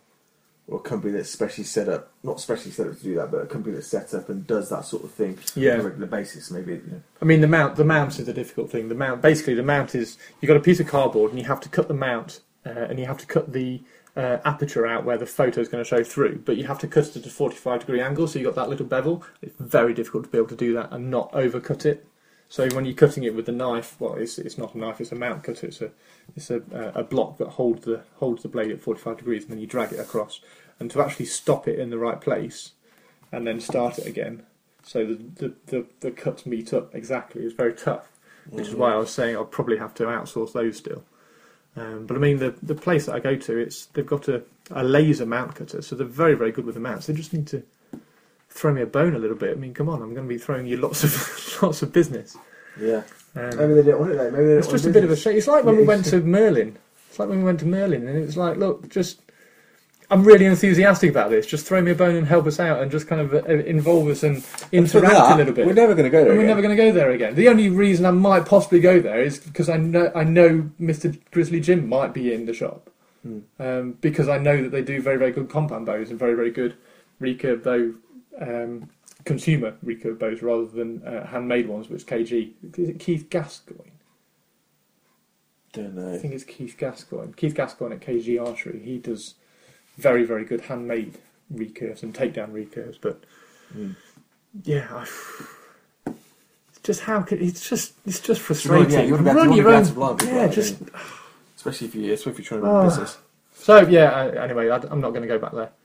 So they're not Uh, getting any more of my business. I'm going to try and find. I'll, I'll try the place in Belper and see what they're like, and just have the have the conversation again. Look, I'm going to be doing lots of these. Ultimately, I want to start doing them myself, but could you help me out? In the meantime, I need some help with the mounts, um, the glass cutting, and things like that. So Mm. Uh, we were going to talk about, or you mentioned uh, mind holding you back yeah, in terms of. Uh, in terms of so the the the example that I used when I was explaining it to you was, um, which I know you could relate to, and I was try- struggling to kind of explain it. Is when you're exercising, when you're in the gym and you're exercising, and your mind says that you're tired, you're not actually tired. Your mind's going, oh, stop now because you're tired. You, your body's got plenty left. I don't know what the figure is, but your body's got plenty of energy left to kind of keep going, and it has to because. I mean, if you go back to a caveman, caveman's, if you go back to caveman years and you're running away from tiger and your mind says, oh, "I'm sorry, I'm tired," yeah. yeah, it's not gonna it's not gonna cut any mustard. You're gonna get eaten by a tiger. So, um, yeah, I was just I was just wondering what you thought about um, how the mind holds you back from uh, challenges that aren't physical.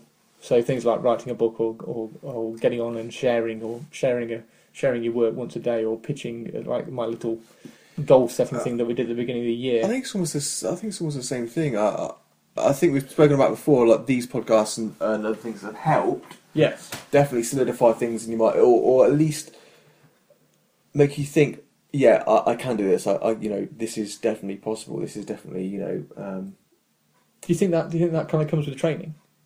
Well, not really training, but just like constant, constant. Because it almost, almost, if you think about it, ultimately, it almost seems like the mind is always against you.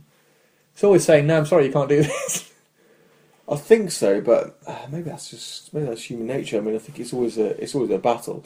I mean, if it wasn't if it wasn't normal and if it wasn't sorry, if it wasn't um, uh, yeah, if it wasn't normal for the mind just to just to rebel at those sorts of things, then there wouldn't be there wouldn't be personal trainers, there wouldn't Yeah. be self help books, there wouldn't be Yeah. motivational speakers, there wouldn't be all these sorts of things. Because I was having a shocking day on Monday. I just, my mind, I just, just didn't want to do anything on Monday, and I was trying. I was drag myself out. What did I finally do on Monday? I, th- I think I got to like two o'clock in the afternoon on Monday. I was like, right, come on, you've got to at least do one thing.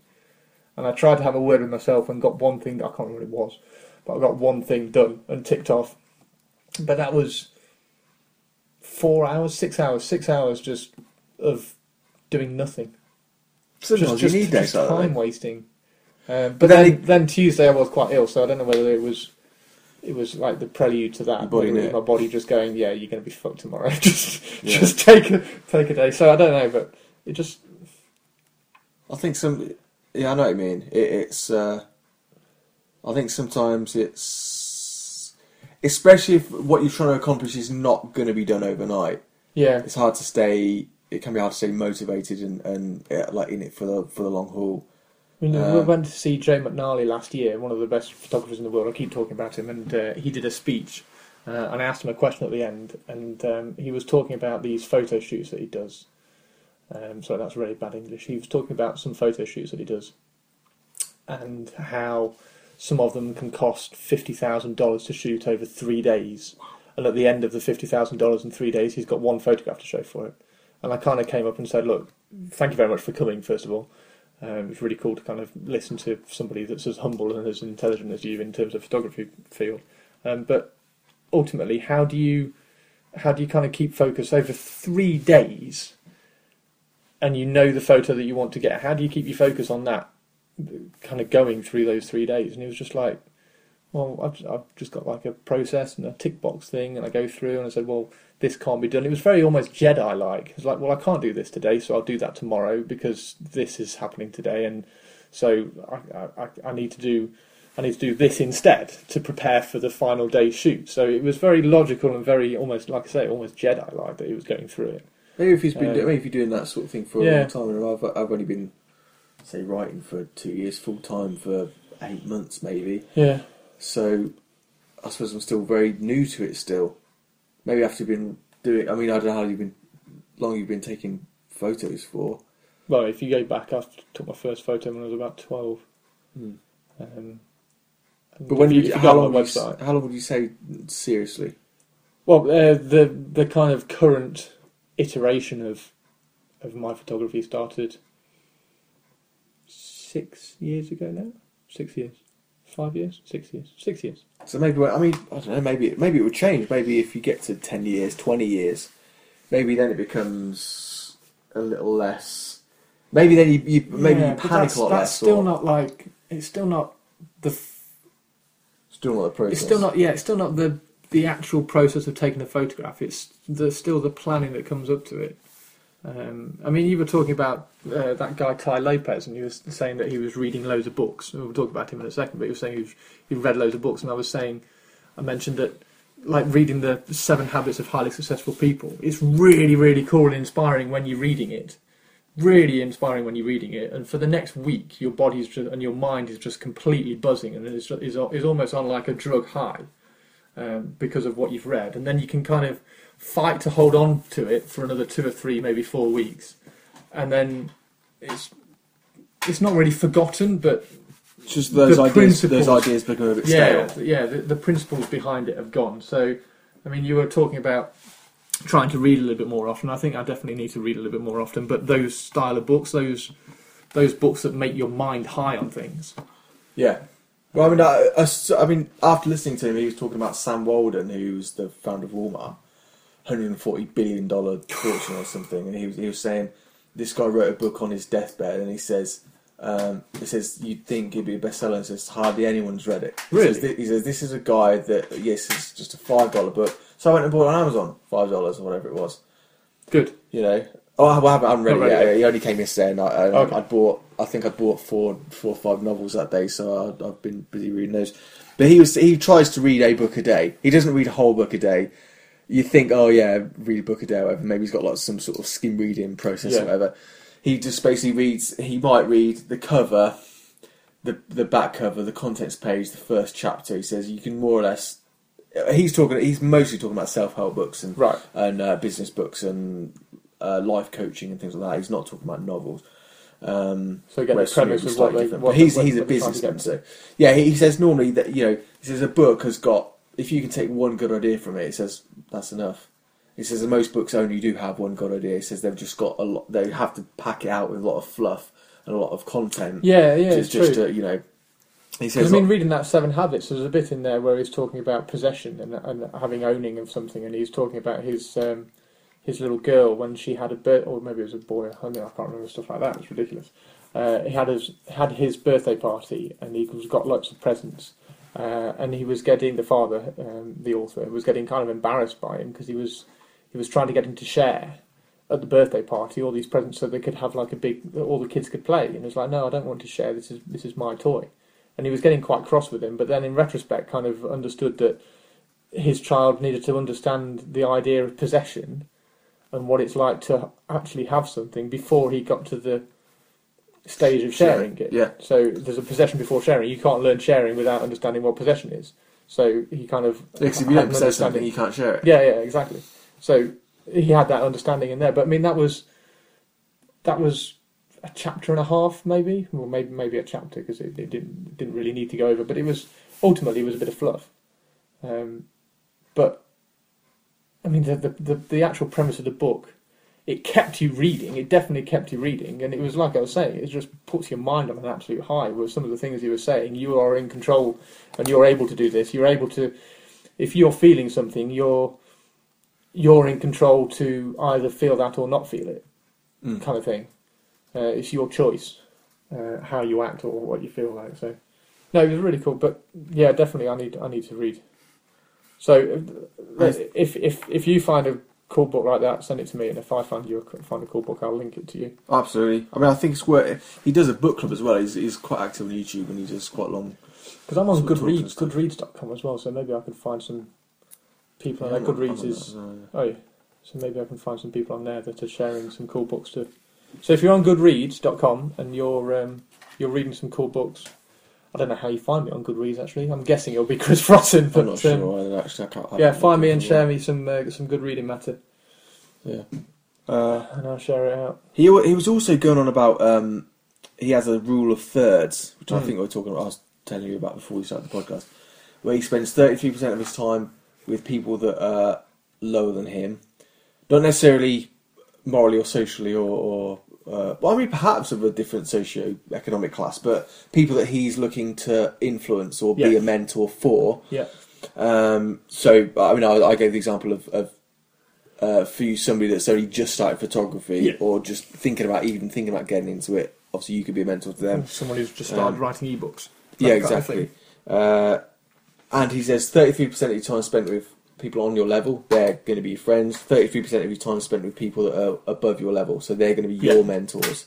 Um, and he said he's had quite a few of those just through asking. He says a lot of the time you just got to ask because those people are going to have been in your your situation. You know the Bill Gates and the Warren Buffetts and people of the world, and he says they're the best people to. You know, he says the chance of you getting to Bill Gates to be your mentor are pretty slim. He's a he's a pretty busy guy, obviously. um, but he says, you know, there's nothing wrong with asking, you know, a few a few steps lower than him and, and whatever. He says Yeah. you would be surprised. You know, that- they'll they'll want to if if they think their expertise is valued, they'll want to share it with you, especially if Yeah, you're willing definitely. to do stuff either for free or if you just like look like look, I just want to learn. uh, You know, I it's like we were saying, if a it. Like we were saying a few podcasts ago about actually just getting your stuff out there, and then seeing the feedback that you get. I mean, I've had a few few um, contacts now, which is making me kind of kind of smile a little bit about people saying, "Okay, well, I've taken this photograph. Have you got any recommendations?" So, okay, I'm, I'm wanting to take some more serious car photos. Can you give me some some tips? Um, Mm. Which is which is definitely cool. It's but it's like, like you say, it's that it's that idea of throwing you throwing your knowledge out there a little bit. Mm. Maybe some, maybe make yourself a bit vulnerable.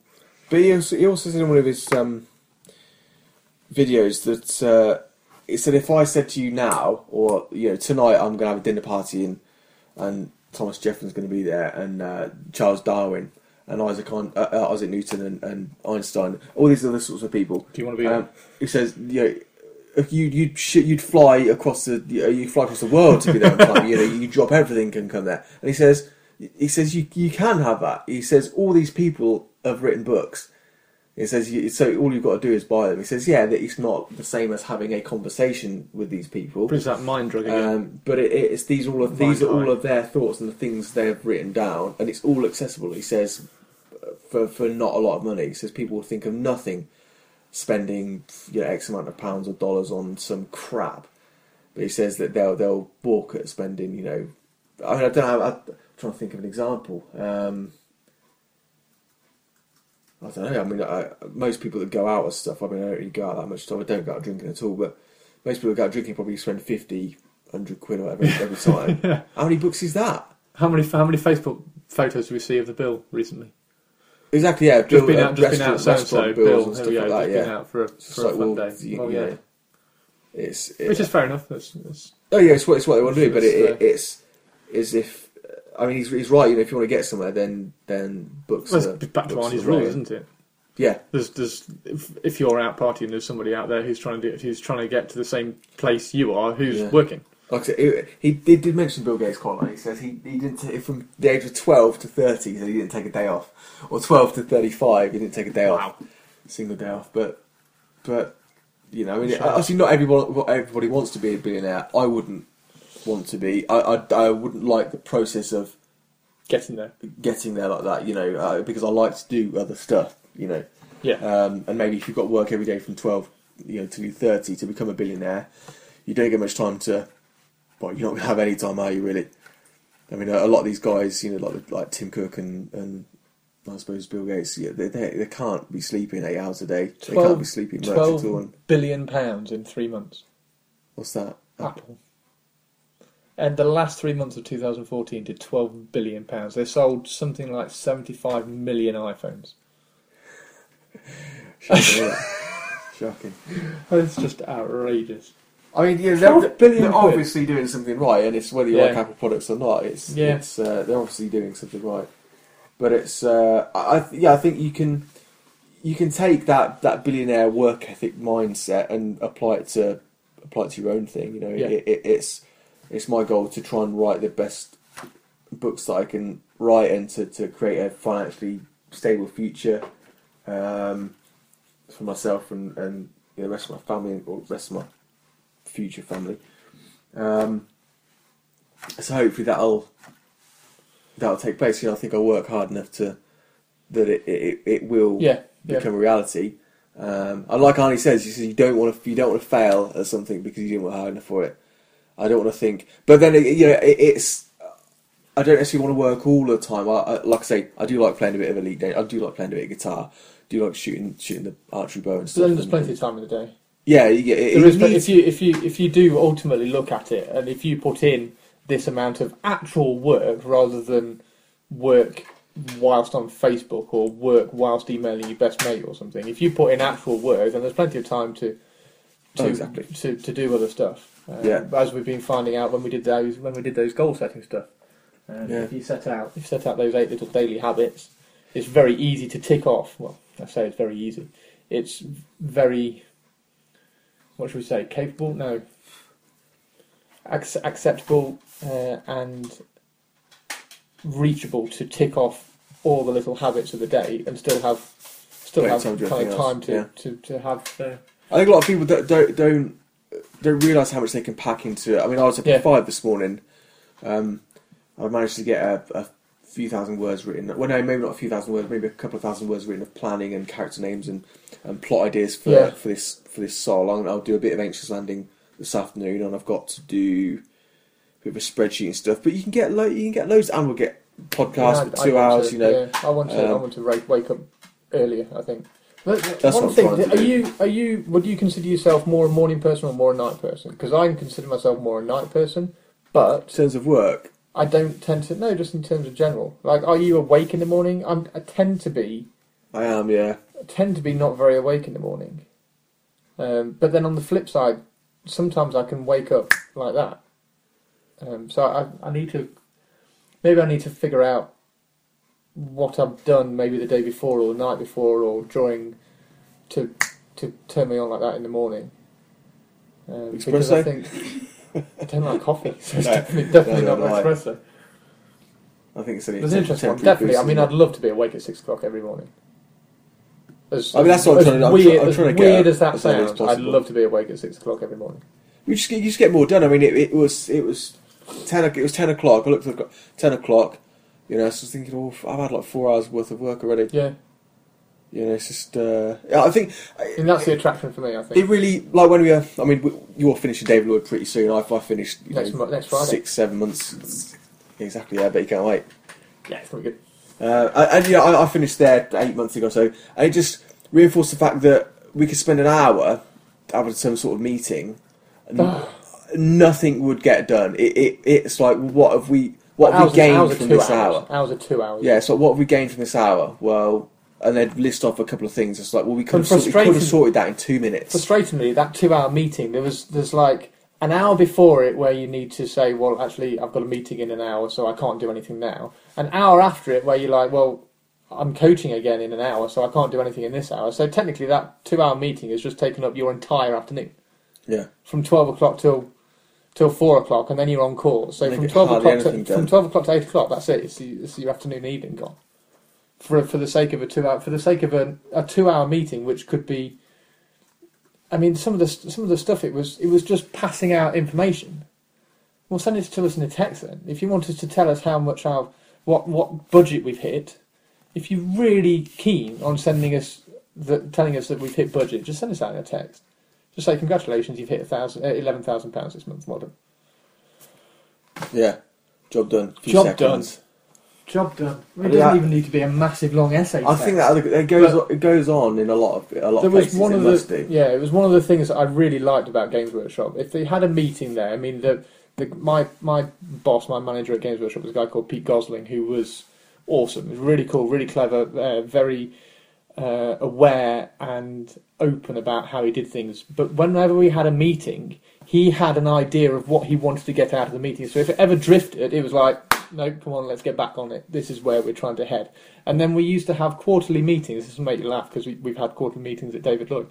We used to have quarterly meetings where everybody in the UK departments, so all the finance team, all the sales team, all the uh, graphic design team, which which I was in, all those teams would get around a massive table, massive table table in the boardroom. We'd have tea, biscuits, and cake, and we'd go around the entire table.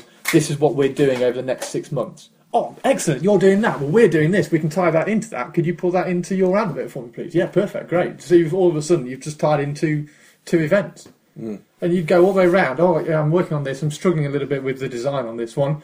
Oh, well, have you thought about so and so's artwork? Oh, yeah, yeah, that would, that would fit really well. So this big meeting that we'd have, quarterly meeting that we'd have, would just get so much done. But I suppose the different type of people that that, Yeah. that, that work. It was a, it was a strange, co- it, not strange as in weird and bad, strange as in the type of people who were in there worked. completely understood why they were working there because they only So what did you employed. Did, did you just want to? It was very, it was yeah, it was it was very difficult to. If you wanted to advance, it was very difficult to kind of go up. You had to kind of go across. So you couldn't be a graphic designer and then a senior graphic designer and then a head graphic designer kind of thing. It was you had to go, you had to wait, wait, be there like five, six years and then go across and be, I don't know, chief editorial, something like that. You, you couldn't really advance. So I mean, it was it was it was a long way to travel every day. Uh, and I found yeah, it was in Nottingham, and and I found myself. I mean, I worked three months in a row every day. Monday, Tuesday, Wednesday, Thursday, Friday, Saturday, and Sunday. Wow. I was there every day for three months in a row. Uh, it was that kind of company because there was a gym on site, there was a bar on site, there was a cafeteria on site. So you'd get there at six o'clock in the morning. I mean, I'd get there at six o'clock in the morning after after like a forty-five minute commute to have breakfast in the cafe with some some of the guys there and just kind of chat about Wow. what they were doing that day. Yeah. It was such a it was a very very inspiring little company and a really cool place to work for. And How they many really people looked work after there you. Then? Uh, that's head headquarters, office. isn't it? Games Workshop. It's, Yeah, head office was in Lenton. How many people were? There was three floors. I mean, if we, we won't count the factory staff because the factory staff was probably an easy 100 anyway, 100, 200 people. Uh, on every floor, 60, 70 people. So maybe 500, 400. Maybe that's a bit too much. Wow. But yeah, it was really cool. Really nice little, co- It's a re- big really company, nice company. Really nice Are company. they still? Are they still like above water? Still doing pretty well. They're still doing well. I don't think they're doing as well as they have been. They've taken a few odd decisions as as the public have seen them. Uh, obviously, I've got a few people who are, um, the, or the the people that I used to work with in that company have now split off. I mean, you know, a couple of them who wrote the Horus Heresy books. Anthony Reynolds has gone back to Australia. Gav Thorpe now does a lot of freelance writing. Um, so a lot of them have now left and gone freelance. Um, but um, yeah, it's, it's still a very it's still a very successful company as far as I know. Still Yeah. flying. That's very cool. But I mean, the the the, the um, everybody says you need to have a business uh, a business mission statement. Uh, Games Workshop's mission statement was total global domination. It was written. It was written on the wall of pretty much every wall that you went in the, all the offices. Just total global domination. Games Workshop mission statement. Total global domination. Yeah. And that wasn't. It wasn't a cheesy. Mission they, statement. They've branched out quite. I mean, they've got you know you, you've got is Warhammer tw- 40k. They're they're Yeah, forty k is there. That's their um, flagship one, as it were. I mean, I, I used to play Warhammer, the fantasy version. So they've got they've got the actual board game and all, all that Yeah. sort of stuff. The They've computer had games, the computer uh, games, the they've book series, art, art books, all that sort of stuff. Yeah, that's quite. I mean, a- the world that they've created there, and the, well, the world that the writers have created.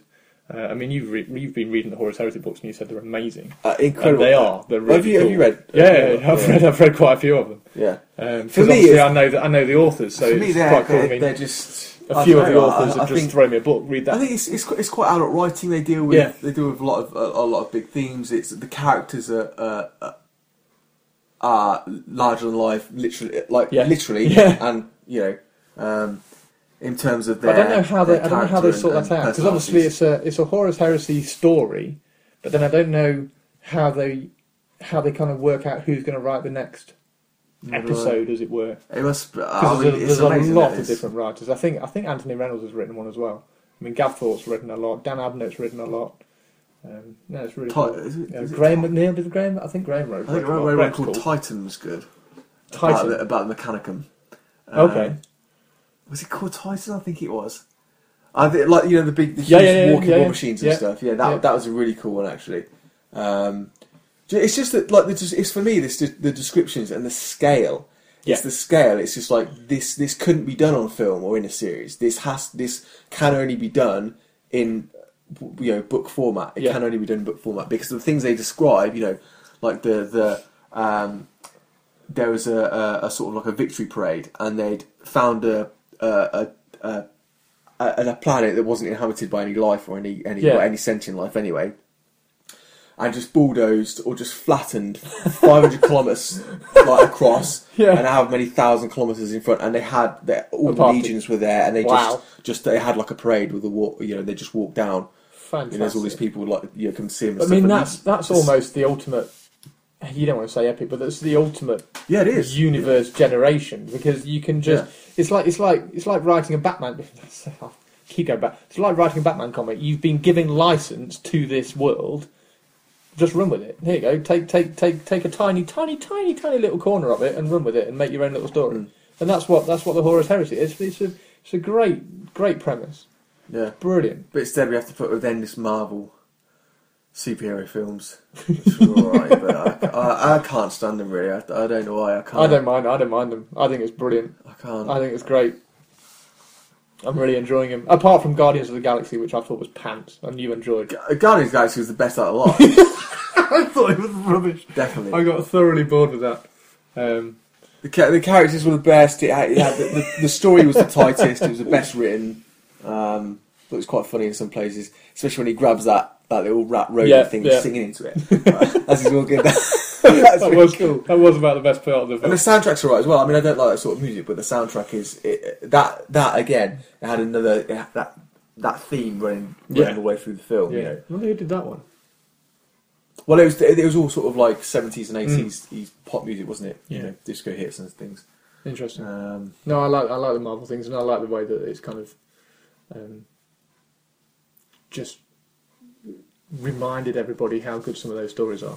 I think it's great. I think it's really cool. well, you're wrong. No, I am We can right. agree to disagree. I'm right. Uh, what Well- else did we have down here? Uh, Have we got- I think that was about it, wasn't it? Archery. Actually, well, my bow hasn't turned up yet. Your bow's not turned up. I'm I've gonna made a made a carbon fibre quiver, Yeah, which you've got right here. which Uh, is cool. You can't really hear it. You can hear me.